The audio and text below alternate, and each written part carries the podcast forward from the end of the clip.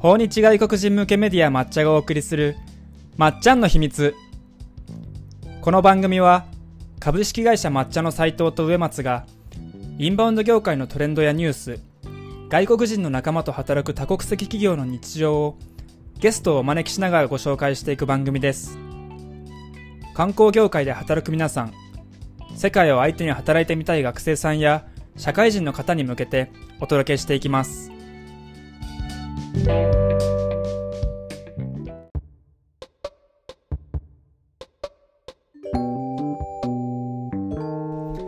皆さんおはようございます。おはようございます。7月13日火曜日、まっちゃの秘密、はい、今日も頑張っていきましょう。頑張ります雨が続いておりますね。あれ、これはいつ止むんですかね。いつなんです かいつって言われてますわかんない、全然わかんないです。なんか前天気予報見るたびに雨しか書いてねえなって思いながら生きてますけど、結局晴れてるんですよね、意外と。そうですね、なんか晴れる時もあって、いきなり降る。昨日とかやばかったらしいですね。昨日すごかったです。僕都内にいなかったんですけど、昨日夜まで。すごかったらしいですね。なんかでっかい氷が降ったとかっていう噂も聞きますよ。そう氷がね、めちゃくちゃ降って痛かった。あ、そうなの。斉藤さんも、はい、あ、はい、マジで。そんなみんな合ってるんだ、その局地的なものではなくて。いやいや、めっちゃ降ってましたよ、氷。へー、すげえ。なんか悪いこと起こる前触れみたいな感じですね、こう昔の日本だったらまあなんか夏っぽいなっていう感じはしますよね。すげえ、なんかよくわかんない天気ですね。土砂災害とかでね、はい、大変な地域もありますからね。そうですね。はい。なんか、はい、最近なんかやりましたか、斉藤さん。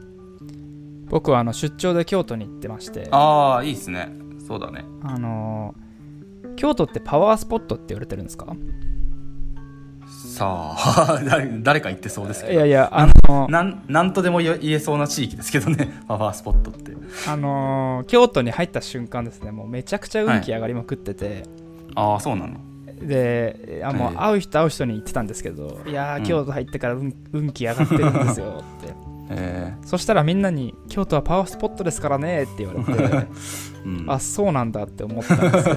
どうなんですかね、それ。雨男と一緒の考え方ですよね。じゃあそこにいるやつらみんなそうなのかよって話になってきますけどまあまあまあ、でもまあいいですね、自分運がいいっていう風に言って、まあ、確かにね、歩き回るのはいいなって思いました。ああ、はい、いいですね。確かに周りにもいい影響を与えそうだし、まあ、何が運良かったかっていうと、はい、まあ、会う人にこう、なんだろう、その時会いたかった人を紹介してもらったりとか、あ、へ、たまたまその場所に、うん、前から知っててお会いしたかった人がいたりとか、うん、すごい。あとなんか泊まりたかったホテルに泊まれちゃったりとか、うん、いろんなことが重なって、なんかこう足を動かすと運気が上がるなというふうには思ったので、すごいね。はい、京都行ってくださいですかね、皆さん京都行ってください。皆さん京都行ってくださいだしやっぱ家にこもってるだけじゃダメだなと、東京で緊急事態宣言出てる中で言うのはあれなんですけど、うん、やっぱりね、外出て人に会った方がいいねって思いましたよ、うん、そうですね。なんかね、場所変えるとなんかありますよね、はい、何かしら起きますよね。はい、今月末は岐阜にも行く予定なので。どこですかそれ。ワーケーションでテラ泊してこようか。岐阜か。岐阜。斉藤さん、声が聞こえなくなりました。今？あれ、それはなんでだろう何も聞こえないです。ちょっと待ってくださいね。はい、これだと聞こえますかね。聞こえました、はい。そうすると僕のイヤホンをこうやって外すと、これで聞こえますか？聞こえます。はい、じゃあこれでいきましょう。はい。うん。じゃあ、行きましょうか。早速ですけど、週刊インバウンドニュース行きましょうか。はい、はい、じゃあ先週1週間のニュースをご紹介させていただきますが、はい、まあ、なんかあんまり毎週言ってますね、取り立てて大きいニュースはなかったんですが、なのでニュースっていうか皆さんと気持ちを共有したいなと思っているんですけど、東京オリンピックの無観客開催がとりあえず1都3県での無観客開催が決まりましたね。ついに決まりましたね。はい、まあ、なんかまだひっくり返るんではっていうなんとなく嫌な予感もしますが、まあ決まりでしょうって感じですね。無観客開催で。チケット持ってました？僕は持ってないんで、こう持ってる人は大変ですね。いや、持ってる人残念っていう人もいますよ、やっぱり。そうですよね。なんかめっちゃ怒ってる人とかもいましたね。はい。マジで無駄な時間だったなみたいな。なんか手数料はかかっちゃうんですもんね。確か。あれ？斉藤さんが止まっていますね。今日はネットの調子が悪いです、はい、皆さん、はい、ネットの悪さを感じてください。聞こえてますよ、はいはいね、で無観客開催になったんで、なんか僕らとうちの会社としてはもともと五輪はもうもともとっていうか1年半年前ぐらいからですかね、経済効果を直接的な経済効果を生むイベントではなくて、うん、こう日本のに注目が集まるタイミングって認識してたんで、特にこうやることに変化はないんですけど、うんうん、西村経済大臣が五輪に対しての経済効果は全く期待していないって発言したように、なんかそういう経済効果を求めるイベントではなくなりましたね。まあ、何かしらあるんでしょうけど、大なり小なりの無観客にするとあれでしたっけ、900億くらいの、うんチケット代金がパーになるんでしたっけ、うんうんね、確か。いやこれ聞いた話なんで正しいかどうか分かんないですけど、でも多分それだけじゃないですよね。経済効果っていう話でいうと多分もっと違うんでしょうね。その場でお酒飲むとか、なんかその売り上げで何かやれるとか、うん、多分大きな経済効果低減になるんでしょうっていう感じですが、どう思います？いやこれ経済効果って話だとオリンピックを見据えて、うん、なんか不動産を買うとか、うんはいはいはい、なんか不動産を売るとか、うん、なんかそういうことをしてる人たちもいるじゃないですか。そうですね。5年とか6年とか前から、うんうん、そういったもの長いスパンでなんかオリンピックっていうものを見込んでやっていたものってのは全部こうなくなっちゃうわけですよね。まあ今更ですけど、うん、そうですね。なんかよく聞きますね。なんか不動産って結構こうなんかチキンレースみたいな感じだったじゃないですか。なんかどんどん上がるからどんどん新しく買い手が集まるみたいな、はいはい、そのループがなくなっちゃったら怖いなっていう気がしますね。あとなんだろう、まあ、街歩いてても、うん、やっぱ人の会話とか盗み聞きするじゃないですか。はいそうすると、うん、そうするとオリンピックの話ちらほら話してる人とかいるわけですよね、でみんな言うのがもうなんかオリンピックやる感じないよねっていうのと、うん、あと誰のためにやってんだろうねみたいな話をまあそうですね、してる人たちが多いなって盗み聞きから感じるんですけど、うん、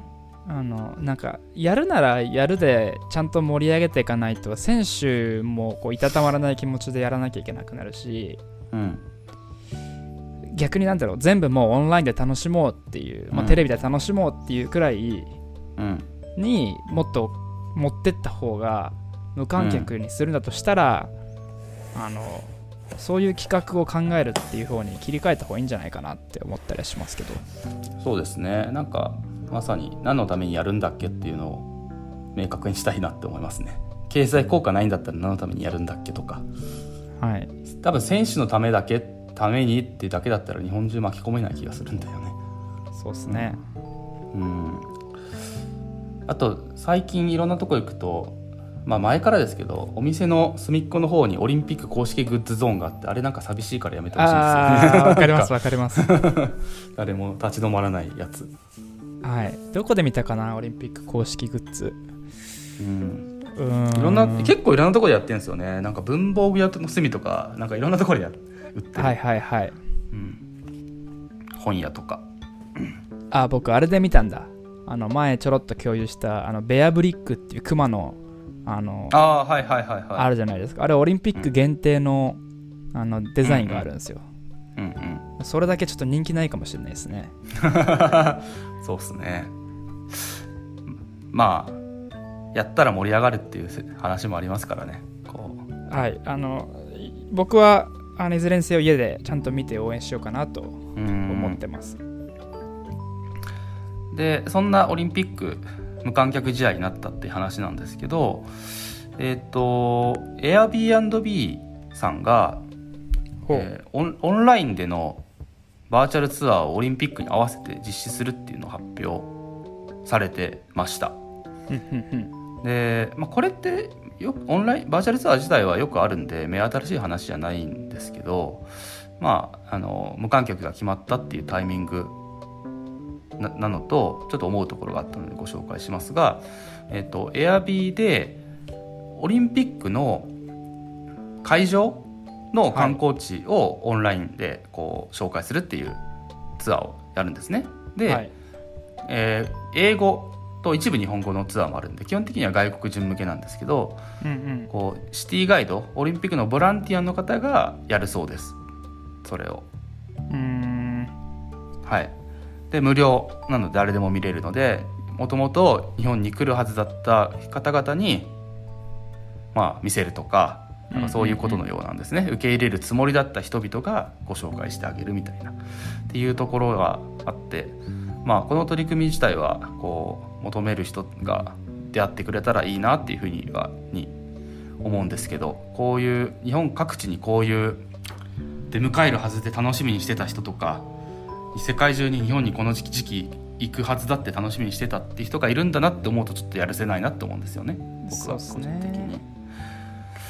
でなんか観光業界にいる人間としてはこうオリンピック結局無観客になっちゃったね終わりでやるんじゃなくて、なんか多分日本中にそういう残念な気持ち持ってるというか世界中にいるので、なんか、はい、そのなんていうんですかね、行き場のない思いみたいなものとかが残ってるっていうのはなんか無視してはい次って考えるのは違うかもなってちょっと思ってますね。確かに、前もドキュメンタリーとかでやってましたもんね。やっぱりその、オリンピックの選手が来るからそれを受け入れるために英語を勉強して、そういう環境を整備した旅館の女将とか、なんかそんななんていうかドキュメンタリー番組とかもあったりしたから、まあ、そういう思いが日本全国にあるんでしょうけど、まあ、だからこそなんていうか今この Airb の話聞いてパッと思いついたんですけど、はい、これ結局縦型でなんかこう見れるんですかね、スマホで選手というかその現地のどっちなんですかね、縦型なのかな、きっとそのオリンピックの時って SNS 上にオリンピックっていうワードとその映像がめちゃくちゃこう、発信されていたであろうわけじゃないですか。なんかそういう SNS での、まあ、盛り上げというか、なんていうんですか、テレビで見るだけじゃなく、テレビで実況だけで聞くんじゃなくて、現地にいる人の撮ったその素人感のある、こう情報であふれ返ってる感じというか、なんかそういうのがそういう盛り上げを SNS とかでうまく作れたりしないかなって思ったんですけど、確かになんかそうですね。前のオリンピックとかってなんか SNS ってどんな感じで活用されてたんですかね。なんか SNS マーケティングがすごいうまくいってるオリンピックってなんかあんまりまだイメージがないな。どうですかね。4年前、5年前か、ですよね。はい、全然もう SNS で浸透してたけどなんかあったんだっけなって感じがしますね。あんま覚えてないかもしれないですね。確かに。そうですね。きっとあれじゃないですか、今回は号外的なスマホのこうノーティフィケーション、ポップアップがめちゃくちゃタップされるんじゃないですかね。はいはいはいはい、そうですね。なんかそのポップアップ枠の勝負みたいな感じになりそうな気がしますね、各メディア。確かにスマートニュースさんは当然オリンピックっていうタブ作るんだろうな。そうですね、そういうのも楽しみです。ヤフーニュースにもあるだろうし、確かにそうですね。なんかもっと盛り上げたいな。もうやるんでしょやるんだから。ああ、これですね、ヤビのオンラインは。はい。URL 送っとくので、送っとくというか記載しておくので、皆さんも見てみてください。日本語でやるツアーもあるので結構面白いかも。日本人でも無料です。はい、面白いですね。うん、はい。そうですね。なんかいいけどね。なんかね、日本英語のツアーにも参加していろんな国の方と同じ時間を共有するっていうのも面白いんじゃないですかね、うん、せっかくだし、うん、面白いと思います。じゃあ続いてのニュースなんですけど、一つ目はさらっと、内閣府の方で、経済諮問会議っていうものが開催されて、来年令和4年度の予算の全体像についてのディスカッションが行われました。で、予算ってなんか何段階かで決まっていくんですけど、ちょっと前に骨太の方針みたいな話して、で今回こう予算の全体像の話があって、で予算案が提出されて予算が確定するっていう感じなので、何回も同じようなことをしていくんですけど、今回はとりあえずどういった方針でやっていくかっていうお話でした。で、新しいところってあんまりないんです。解決、新しい変化ってあんまないんですけど、前回のところから改めて来年の日本はグリーン、デジタル、地方活性化、子育て、出産かな、あとはの4分野に、を成長の原動力と考えて重点的な予算配分を行うっていうところが改めてこう確かめられました。はい、これ前もお話ししたところですけどね。で、インバウンドに関してはデジタル化がすごく遅れている業界なので、そこは多分これから国がのメスが入ってくると思うので、結構格差が生まれてくると思いますね、デジタル化してる業者とそうじゃない業者が。なんでこう差がつくタイミングかもしれないので、インバウンド事業者の方はデジタル化っていうところはこう危機感を持って取り組まれるのがよろしいのではないかなというふうに思います。で、次は地方活性化っていうところに関して、日本政府は2拠点居住多拠点居住っていうところに本当に強化、力を入れていくと思われますので、どこまで、根本的な変化が起こるか分かんないんですけど、おそらく移住者が増える自治体っていうのが増えるでしょうとは思うんですが、おそらくこれも格差がすごく生まれると思うので、本当に日本の各地方に人が行くっていうのはなかなか難しいと思うんですけど、どっかには多分行くと思うので、チャンスだと思ってこのタイミングで移住者増やしたいっていう自治体さんはいろいろ準備とか整備されてないと、これも事前にいろいろ準備されてるところに差をつけられちゃうだろうなって思いますね。はい、移住をみんな2拠点になるのが当たり前になるだろうっていうふうなことですか？いや、当たり前にはならないと思うんですよ。僕分かんないんですけど、すぐには。ただ、はい、力入れていくので推進されると思います、うんうん、ので、うん、どっかにはそういう人が集まる地域は何個かは生まれるんだろうなと思うんですよね。東京からとか大阪から、うんうんうんうん、でせっかくのチャンスなので、その時に選ばれる地域になんなきゃねとは思いますね、うんうん、今のタイミングでなかなか難しいと思うんですけどね、人の動きって、うんはい、で最後は GoTo トラベルに関して、GoTo トラベルっていうか観光に関しては、広域観光の取り組みの支援とか、需要喚起を検討してるっていう一文があったので、需要喚起ってことはなんか GoTo トラベルみたいなことを来年またするのかもなっていう気がしてますので、はい、昨年実施されてあんまりだったな効果がっていう方々は、設計いろいろされるとよろしいのではないかなと思いますね。多分内容も多少変わると思うんですけども、もう懐かしい言葉ですよね、 GoTo トラベルって。そうですね、まあ意味はあったみたいですけどね、データ見ると。ただあんまりみんなやってなかったんじゃないかな、コロナもあったし、うん、はい、はい、っていうようなニュースがありました。そんなとこかな。まあ、今週はそんなところかなと思います。はい、ありがとうございます。はい、今週もたくさんニュースがありましたので、このニュースは毎週メルマガで配信しておりますので、はい、購読まだの方はぜひ購読してください。ぜひお願いします。はい、それでは第2部の方でスペシャルゲストが今日は香川からいらっしゃってますので、はい、この後お話ししたいと思います。はい。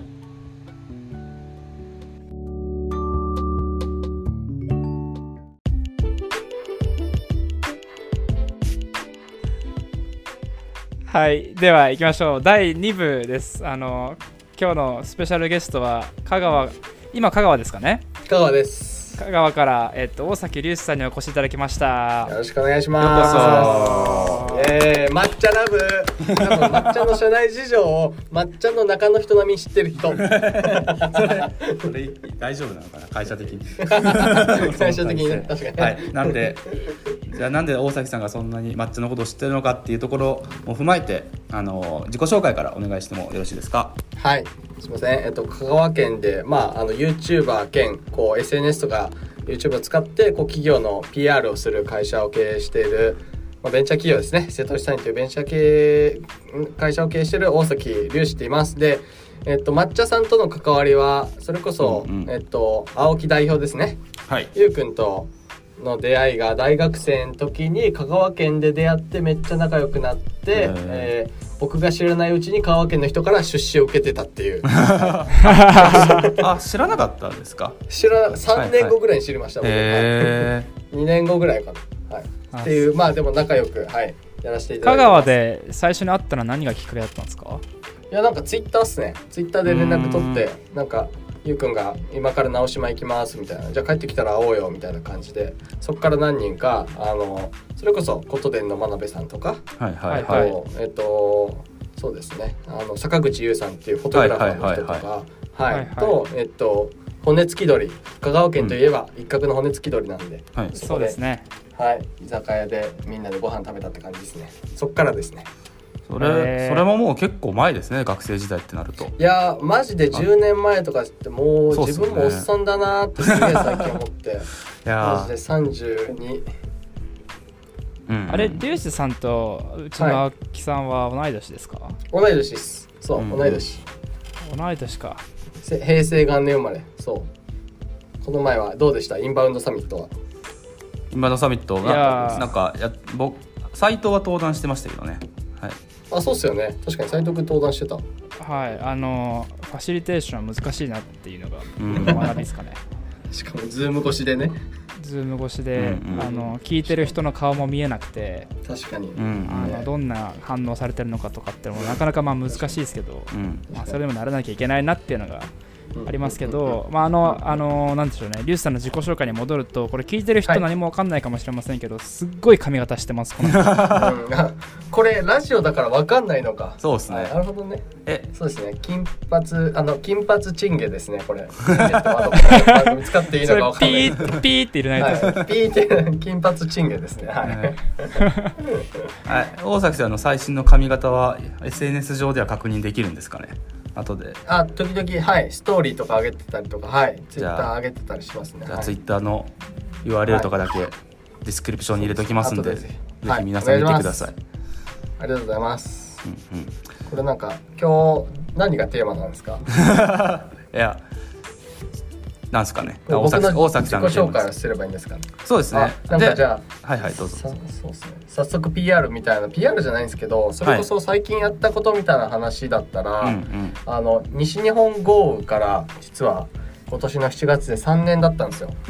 で、抹茶さんもかなり災害とかこう COVID みたいなところでも動いてると思うんですけど、はい、うちも3年前にですね、こうDA PUMPの USA がすごく楽曲として入ってる中、それをこうオマージュしてカモンベイビー、西日本カモンベイビー岡山っていうこう時代プロジェクトやってたんですよね。で、それのそうです、継続の3年目の企画として、今回3年前はありがとうって言って、なかなかやっぱり災害でお世話になった時の気持ちとか感謝の気持ちって世の中にあんまり言葉として伝わってないなっていうところで、その企画をやることで岡山の人たち含め被災地の人たちが3年前はありがとうっていうんで、そのメッセージを伝えることで、また東京の人とか日本全国の人がその被災地にこう目を向けてくれる、復興地に目を向けてくれるきっかけを作れればなと思って、そういう3年前ありがとうっていう続編のプロジェクトでやりましたね。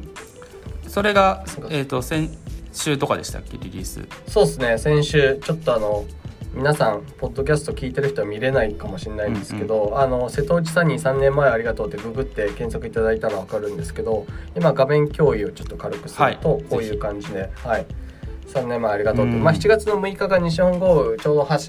こう発生してたしてたんで、まあ、そういう3年前ありがとうってメッセージを倉敷の美観地区行ったりとか、うんうん、はい、岡山のそれこそ真備行ったりとかですねして、いろんな人に協力してもらってプラカードにメッセージを書いてもらってミュージックビデオを作ったりとか、記事をウェブ系のウェブ記事をコンテンツとして展開していくみたいなのを結構やりました。これはなんか仕事っぽい話になっちゃうかもしれないですけど、はい、なんかスポンサーの方が入ってやってるんですか？そうなんですよ。今回ありがたいことにこのご時世なのにこんなすごいスポンサーさんがついてくださってて、それこそ 福武教育文化振興財団、はい、うんうん、福武さんのとこですね、ベネスの、はい、とあとアナブキグループとあとガッシュクラウドっていって東南アジア系のインフルエンサーの会社さんで、うんうん、ここ社長が岡山県出身なんですよ。あ、そうなんですか。そうなんです。でなんかじゃあスポンサーぜひお願いしますって言ったらもちろんだよみたいな感じで言ってくださって、うんうん、そうなんですよ。やっぱり地元愛みたいな、こんな金額じゃ俺の地元愛は収まんねえぜって結構一番いいやつにこう本当に今回協賛いただいたりとか、あと地元企業で両備さんとあとラフティっていうあの靴とかをスポーツ選手とかの靴を作ってる会社さんがあって、うんうん、そこの会社さんも西日本豪雨発生した時に結構その靴の売り上げの、数百万を寄付したりとかしてるところですね。あとなんかクラビズって言ってウェブ系 あの会社さん、クリエイティブの会社さんなんですけど、デザイン系の、うん、そこも結構西日本豪雨でいろいろ動きがあったところで、うんうん、という、まあ、会社さんにいろいろ協賛いただいたって感じですね。なるほどなるほど。これまだプロジェクトとしてはもうしばらく続いたりなんかするんですか？はい、1ヶ月ぐらい、だいたい週1ぐらいで、ノートで、コンテンツをどんどん展開していくのと、まあ、引き続き動画の方の再生回数伸ばしていく配信みたいなところを継続してやってるって感じですね。今でもこの動画自体も岡山からの3年前ありがとうってやつ、これももう1万回再生超えました、はい、結構これすごいのが、はいはいはい、ダパンプの USA を使ってで、はいはい、まあ、3年目同じようにオマージュしてるので、うんうん、今回もダパンプのメンバーがツイッターでリツイートしてくれたりとか、はい、ありがたいことにいろんな人が協力してくださって広がりました、ね。これありがとうって今ボード持ってくださってる方いるじゃないですか。なんかどんな方がこう参加してくださってるんですか？あ、なんかそれこそ結構やっぱ僕自身も岡山でも若い子たちの知名度があるので高校生とかが書いてくれたりしたんですよね。なんかそれこそ総社っていう地域があって、そこにも結構豪雨災害でひどい地域だったんですけど、はいはいはい、総社に来てくれてありがとうとか、うん、であとはもう地域のお店をやってる人たちとかも、この人たちって今このサムネになってる人たちはですね、画像でちょっと見れないんですけど、うん、皆さん後楽園のお茶屋さんの方々で、うんうん、はい、そこでお仕事されてる方々もご協力いただいたりとか、岡山に来てくれてありがとうっていうところで、はい、今さらっとおっしゃってましたけど、大崎さんはもう、はい、あれですか、香川乗り越えて岡山でも知名度が上がってきてるんですか？いや本当になんか岡山駅歩いててもあれサニーじゃねってなるんですよ。結構僕もびっくりしてて、あーすごいと思って、でなんかやっぱその要因がうちそのいろんな、まあ YouTube だけじゃなくて TikTok とかもやってるんですけど、うん、はいはい、TikTok の影響力すごいんですよね、若い子たちね。あ、やっぱそうなんですね。バリバリ TikTok 見て、はい、TikTok 経由で結構見てくれてて、うんうん、でそれから YouTube 見てくれてみたいなんで、岡山の若い子たちもちょっとずつこう知ってくれてるんで、まあ、瀬戸内サニーっていう名前なんで最終的にはやっぱりこう西日本エリア全員知ってるぐらいの感じにはなっていきたいなと思ってます、ね、若いってどれぐらいですか？そう若い、それこそ13歳から24歳とかそれぐらいの感じですかね、うんうん、まあ、YouTube のチャンネルでいうとその層がうちは7割なんですよ、視聴者のうちの、まあ、めちゃくちゃ若いっすよね。なんかちょうど先週ぐらいに TikTok とか頑張んなきゃダメだよねって話しようとしてたんですよね、はい、僕らこの番組で。そうなんですね。なるほど。全然不慣れで。そうなんですよ。いや僕最近 TikTok すごい見るようになって、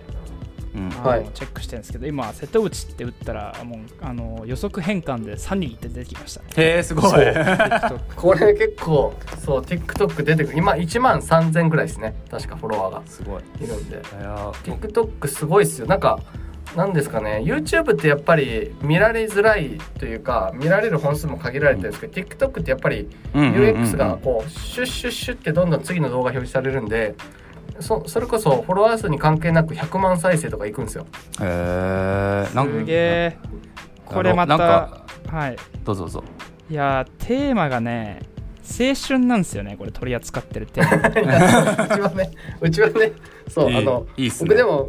そう昔学校行こう見てて、やっぱり若い子たちの青春が世の中には今足りてないなって思ってて、うん、はい、だからなんかそこにフォーカスしてかなり頑張ってやってる感じですね。はいはいね、なんかいいっすね。コロナでね、なんかいろいろ制限されてますもんね、学生さんたちも。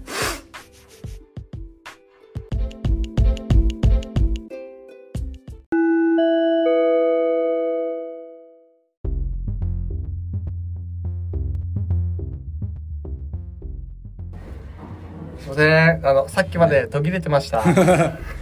い、なので2分ぐらいの尺がなくなった。なので皆さん何をして話してたか分かんないかと思いますが、あまり気にせず進めていきます。オンラインあるあるですね。はい。大崎さんのことまだ聞いてて分かってない方いらっしゃるんじゃないかなというふうに思うんですけど、肩書きとしては地域 YouTuber って名乗ることが多いんですか？そうですね、まあローカル YouTuber って名乗ることもあれば、まあ香川県で SNS、YouTube 通じて地域の魅力を発信するベンチャー企業ですみたいな感じで言う、まあ社長やってますみたいな言い方しますね。まあ、なんかあんまりなんか、なんですかね、分かりやすくなんだろうな、一言で表すのが難しいなって思ってて、まあそうですよね。そうなんですよ。なんでなんかその辺はいつもまあ瀬戸内サニーっていうブランド自体にまず触れてもらって、うん、なんかそこからなんとなくこう人によってはまあローカルメディアとかローカルインフルエンサーだって言ってくれる人もいるし、うんうん、ベンチャー企業って言ってくれる人もいるし、結構まあ立場によって使い分けてるって感じですね。はい、これね、ちょうどルイスさんの昨日のノート。はいはいはい、ですね、昨日の夜11時ぐらいに上がってるノートを今僕ちょっと読んじゃったんですけど、はい、なかなかなんか深いこと書いてあって、おっと思って読んだら途中から有料になってたんでじゃあそれは御社の社長も一緒でしょなんだよと思ったんですけど、まあここに書いてますね、 YouTuber のサニーさんにはあんまり意味はないというか、うん、YouTuber には意味はなくて、プロデューサーでありメディアマンである経営者の大崎さんと大崎さんの志に価値があると、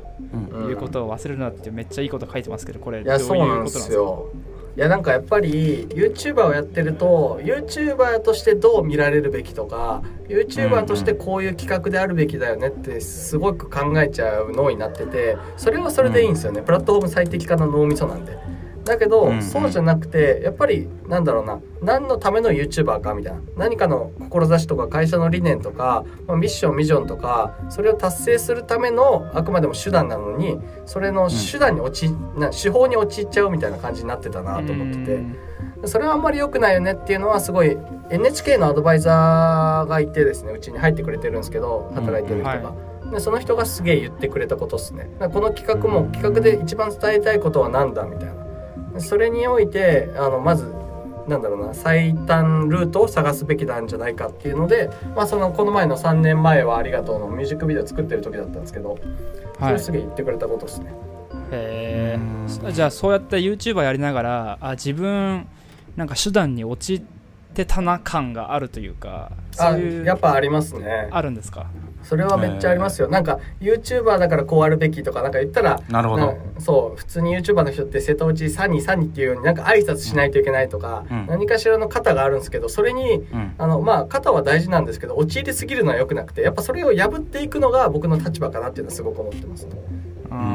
じゃないと普通の YouTuber で終わっちゃうんですよ。でそうなると普通の YouTuber だとやっぱり一発屋で終わっちゃうんで、そうじゃないと。なるほど。はい、なんか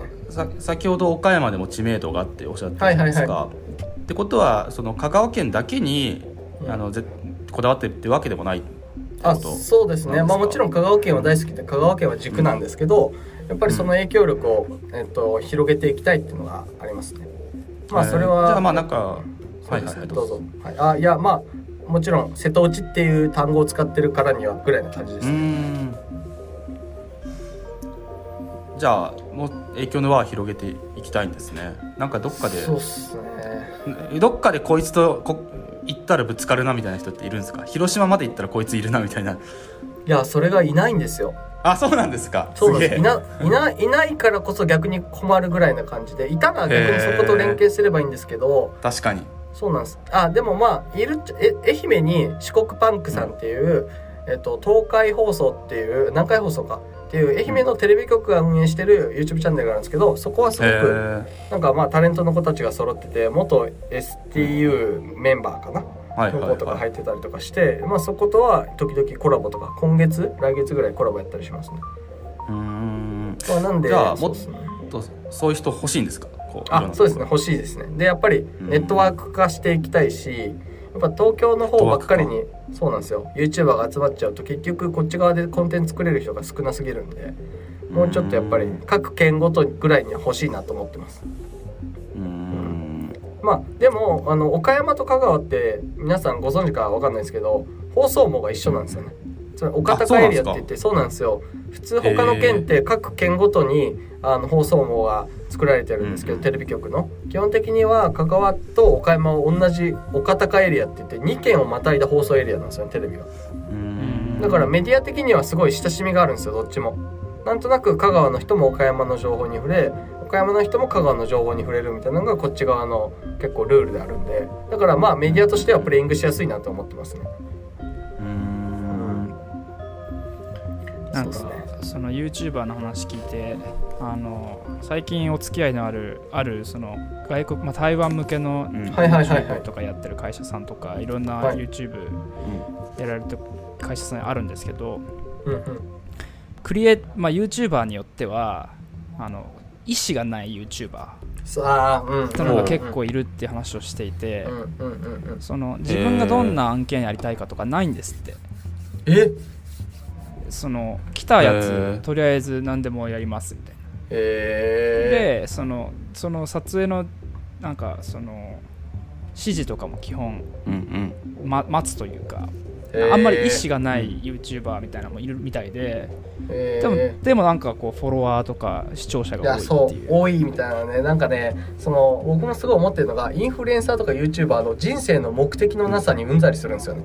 結構なんかわかります？なんかただまあ数字稼げるからいいかもしれないけど、なんかその動画を見てもらうことで何かしらの価値を伝えられたりとか、コンテンツに意思がある人って少ないんですよ、めちゃくちゃ。で全部が全部それ必要じゃないとは思うんですけど、やっぱりヒカキンさんとかはじめさんとか、なんか有事の事態とか災害の時にみんなの視聴者のためにって動ける YouTuber はいいんですよ、まだ。だけどそうじゃない YouTuber の方が大半なんで、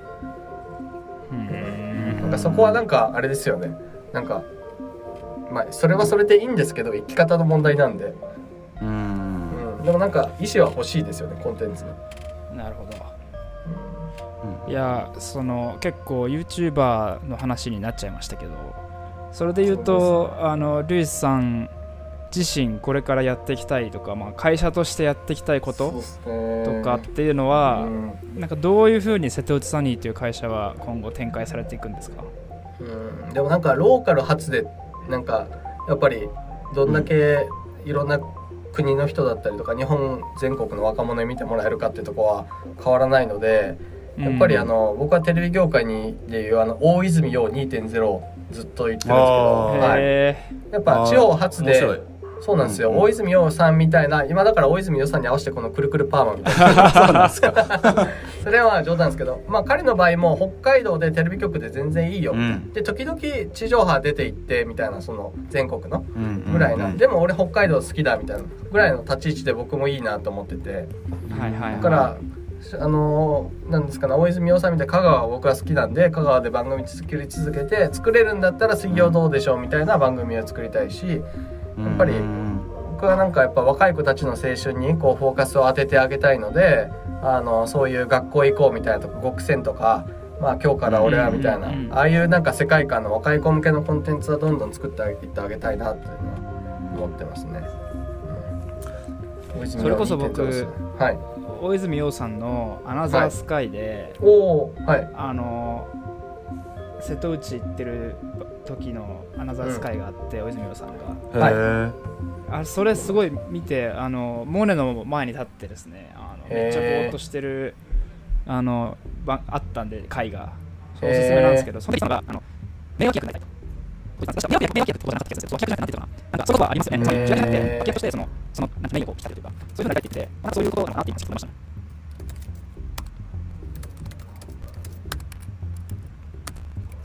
うんうんうん、いいっすね。うんうんうんうんうんうんうんうん。いやでも本当そうで、なんか、うんうん、V6 の学校以降の未成年の主張とかまさにそうで、うんうん、V6 はあくまでも引き立て役であって、あれって若い子たちの青春を後押しするっていうことなんで、僕はやっぱり地域で例えば将来この子がなんだろうな、ビッグになるっていうのがその番組とか動画きっかけで生まれたらすごい嬉しいなっていうのは思いますけどね。めちゃくちゃ世界を代表するような選手とか、うん、そうですね。それはなんか今すごいずっと考えてることっすね。あとはなんだろう、展望的なところで言うと、うん、そうですね。なんか僕もインバウンドっていう文脈ではいろいろ興味があるので、やっぱりこう、うんうん、香川に来てもらうっていうところまで影響力作れるようなこう会社にはなっていきたいなっていうのは思ってますね。うん、いいっすね。なんか、うん、英語とか、そう英語とか使えなんですかね。うんうん、そうですね。まあフランスとか多いですね。フランス人が。あ、そうですか。そうです。瀬戸芸の影響でフランス人が多いんで。とかまあなんかでも僕はハリウッドとか行ってレッドカーペットとか歩いてなんかそういう黄色タイツ履いて分かんないですけど、なんかそこまでハリウッドの制作会社とコラボしてなんか番組作ったりとかなんかそういう動画作ったりしたいですね、やっぱり。いやめっちゃ楽しいと思いますよ、いいっすね、マジで。コンテンツやっぱなんかコンテンツメイキングやってる会社って少ないんで地方で、それぐらいなんかやりたい。もうやっぱ全裸監督とかネットフリックスが作ってるの見るとやっぱすげえなと思うんですよね。あんなクオリティのものをグローバルで、でも日本ローカルのコンテンツで掘り起こしてるのはなかなかないと思うんで、そこまでは難しいかもしれないけど、なんかああいうのは将来的には作っていきたいなっていうのを思ってますね。いいですね。なんかそんだけ大きい夢を持っていると一緒に働くのも楽しそうですね。なんか憧れる社員さんとかもいそうですね。うん、なんかそれでいうと今後はやっぱ社員増やしていったりとかこっち側でしたいですね、うんうん、もっと。うんうん、今全部でインターン含め7人いるので、フルコミの業務委託さんとインターンさんぐらいの感じですね。なかなか珍しいですけどね、ローカルでこういう形の業態の会社は。しかも補助金ゼロなんで。ああ、そうなんですね。そうなんです。うちはもう補助金ゼロで来てますね、ここはね。なんかこのラジオ自治体の方とか業界なんか、まあうん、自治体の方が多いのかながちょこちょこ聞いてくださってるので、もしもねこう瀬戸内にいらっしゃる方とかはね、はい、なんかお仕事とかお話しされるとかで声かけていただけたらいいなと思います。はい、よろしくお願いします。来てくれるかな。抹茶さんメディアパワーあるからな。いやいやいや。そうですね、もうあっという間に6時になっちゃったんですけど、そうですね、はい、ぜひ香川に限らず岡山とか、まあ、瀬戸内周辺で黄色い服と、うん、チリチリの金髪チンゲの人を、うん、見かけたらですね、お声かけてあれ、はい、なんか掛け声があるんですか。いや瀬戸内サニーですか。あ、瀬戸内サニーはいはい、よろしくお願いします。皆さん、はい、チャンネル登録よろしくお願いします。はい、では今日のスペシャルゲストとして、はい、瀬戸内サニーの大崎隆史さんにお越しいただきました。はい、隆史さんありがとうございました。こちらこそありがとうございました。よろしくお願いします。ありがとうございました。